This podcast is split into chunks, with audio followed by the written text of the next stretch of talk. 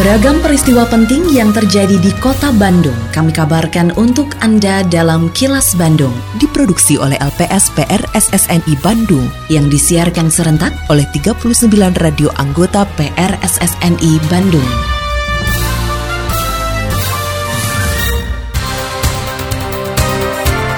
Sejumlah informasi aktual kami hadirkan untuk Anda dan inilah informasi utamanya.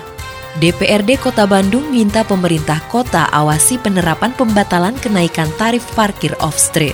Isu global mempengaruhi pertumbuhan industri jasa keuangan. Kenaikan harga beras akibat mekanisme pasar.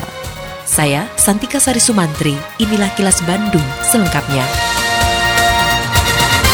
Pemerintah Kota Bandung masih menunggu kebijakan lanjutan dari pemerintah pusat terkait rencana penghapusan kelas rawat inap BPJS Kesehatan. Kepala Dinas Kesehatan Kota Bandung, Anhar Hadian, mengatakan di Kota Bandung ada tiga rumah sakit pemerintah yang sudah melakukan uji coba meski belum mengetahui perkembangannya. Semula pemerintah pusat berencana menghapus kelas rawat inap BPJS dengan menerapkan kelas rawat inap standar Jaminan Kesehatan Nasional atau KRIS JKN BPJS Kesehatan pada pertengahan tahun 2024. Namun kemudian diundur pelaksanaannya menjadi awal tahun 2025 di kota Bandung itu sudah ada kalau tidak salah dua atau tiga rumah sakit yang jadi percontohan. Sedang berproses dan memang tidak ditargetkan sekaligus. Kan kalau mau diikuti kris itu ya. Keras lawat ingat standar. Banyak sekali kamar-kamar di ruang tunggu itu yang harus diperbesar atau tempat tidurnya dikurangi karena ada aturan mengenai luasnya. Dan pemerintah pusat memaklumi itu terus memintanya dilakukan secara bertahap. Kemarin ada informasi mau pengunduran pengunduran lagi kan, mau perpanjangan lagi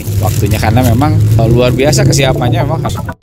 Otoritas Jasa Keuangan atau OJK mencatat penyaluran kredit di Jawa Barat pada tahun 2022 naik dari 6,15 persen pada 2021 menjadi 8,64 persen. Dengan total kredit Jawa Barat pada 2022 mencapai 546 triliun rupiah. Kepala Kantor Regional 2 OJK Jawa Barat, Indarto Budi Witono mengatakan pertumbuhan kredit tersebut hampir mendekati periode sebelum pandemi. Namun tingginya pencapaian kredit tersebut hampir setengahnya dipakai sektor konsumsi sebesar 49 persen. Sedangkan 28,42 persen atau 161 triliun rupiah di antaranya diserap pelaku usaha mikro kecil dan menengah atau UMKM yang sebagian besar berasal dari kota Bandung. Indarto memprediksi untuk tahun 2023 ini, kinerja industri jasa keuangan di Jawa Barat akan lebih baik meski dibayang-bayangi kondisi global. Dengan kondisi kemarin tahun 2022 dengan banyak sekali isu-isu global maupun internal tetapi perbankan masih bisa tumbuh, perekonomian pun masih tumbuh dengan baik. Jadi kita bisa yakini bahwa kami optimis bahwa kinerja industri jasa keuangan di tahun 2023 akan tumbuh dengan baik. Meskipun tadi tetap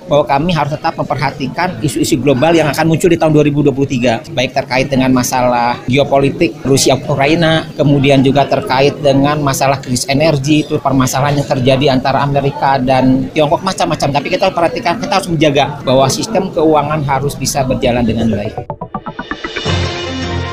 Suara DPRD Kota Bandung Pemerintah Kota Bandung sudah menerbitkan peraturan Wali Kota Bandung dan keputusan Wali Kota Bandung mengenai ditundanya kenaikan tarif parkir di luar badan jalan atau off-street. Meski begitu, sebagian lokasi parkir masih menerapkan kenaikan tarif. Oleh karenanya anggota Komisi C DPRD Kota Bandung Agus Gunawan meminta ketegasan dari pemerintah Kota Bandung dalam hal ini Dinas Perhubungan terkait pengawasan ditundanya kenaikan tarif parkir off-street atau parkir di luar badan jalan tersebut. Politisi Partai Demokrat ini mengatakan pemerintah daerah harus lebih masif dalam menyosialisasikan bahwa tarif parkir off-street yang rencananya mengalami penyesuaian saat ini sudah ditunda. Menurutnya dengan pengawasan yang masif, para pengelola lahan parkir tidak akan menaikkan tarif dan akan mengenakan kembali tarif lama naikkan. Nah, saya mohon ke Parija ya tolong pengawasannya. Jadi kalau ditunda ya dari pengelola perparkiran ini juga harus dijalankan agar masyarakat juga bisa oh ya sekarang sudah terjadi penurunan. Untuk ditunda dulu.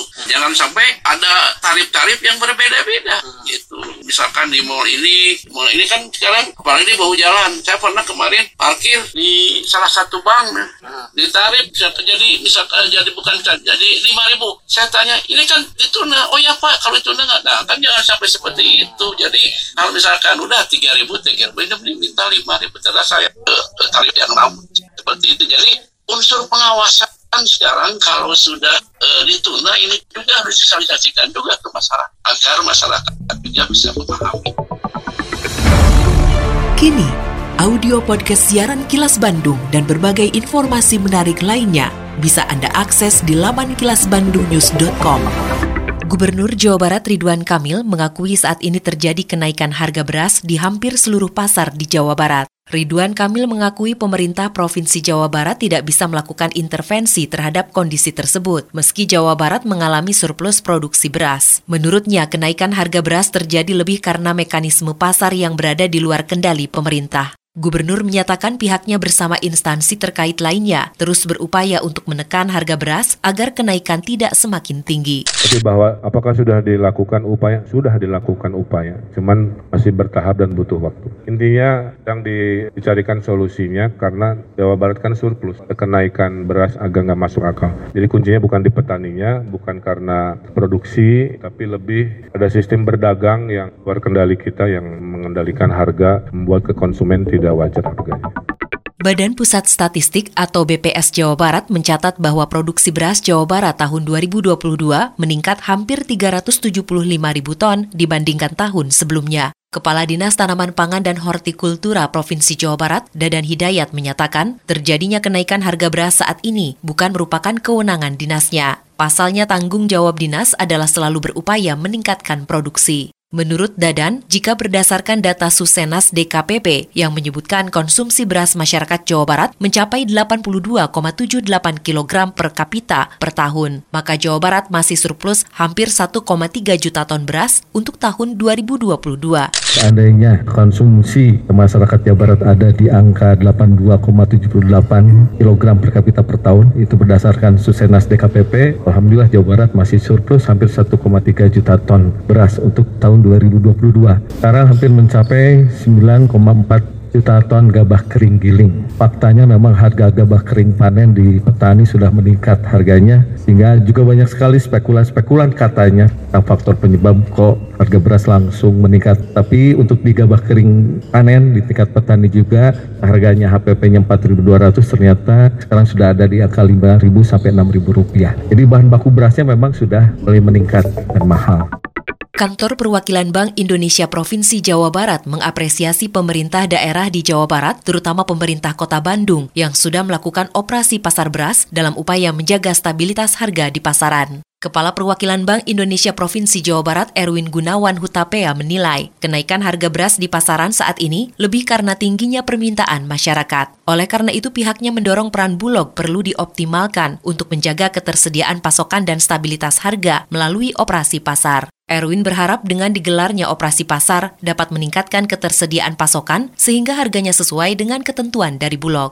Sehingga upaya yang dilakukan adalah pertama mengoptimalkan peran Bulog ya untuk melakukan stabilisasi harga dan juga ketersediaan pasokan lewat operasi pasar. Yang memang secara nasional juga sudah dilakukan. Khususnya di Kota Bandung kan sudah dilakukan kick off terkait dengan operasi pasar uh, yang harapannya dengan jumlah yang kalau kami nggak keliru angka jadi 600 ton ya uh, di 30 titik ya satu titik 2 ton ya mudah-mudahan uh, ini bisa menambah ketersediaan pasokan sehingga harganya uh, sesuai dengan harga Bulog di mana Bank Indonesia dalam konteks Gerakan Nasional Pengendalian Inflasi Pangan dan juga TPID kita turut serta lewat untuk subsidi ongkos angkut sehingga harga yang diterima oleh masyarakat itu benar-benar harga blok.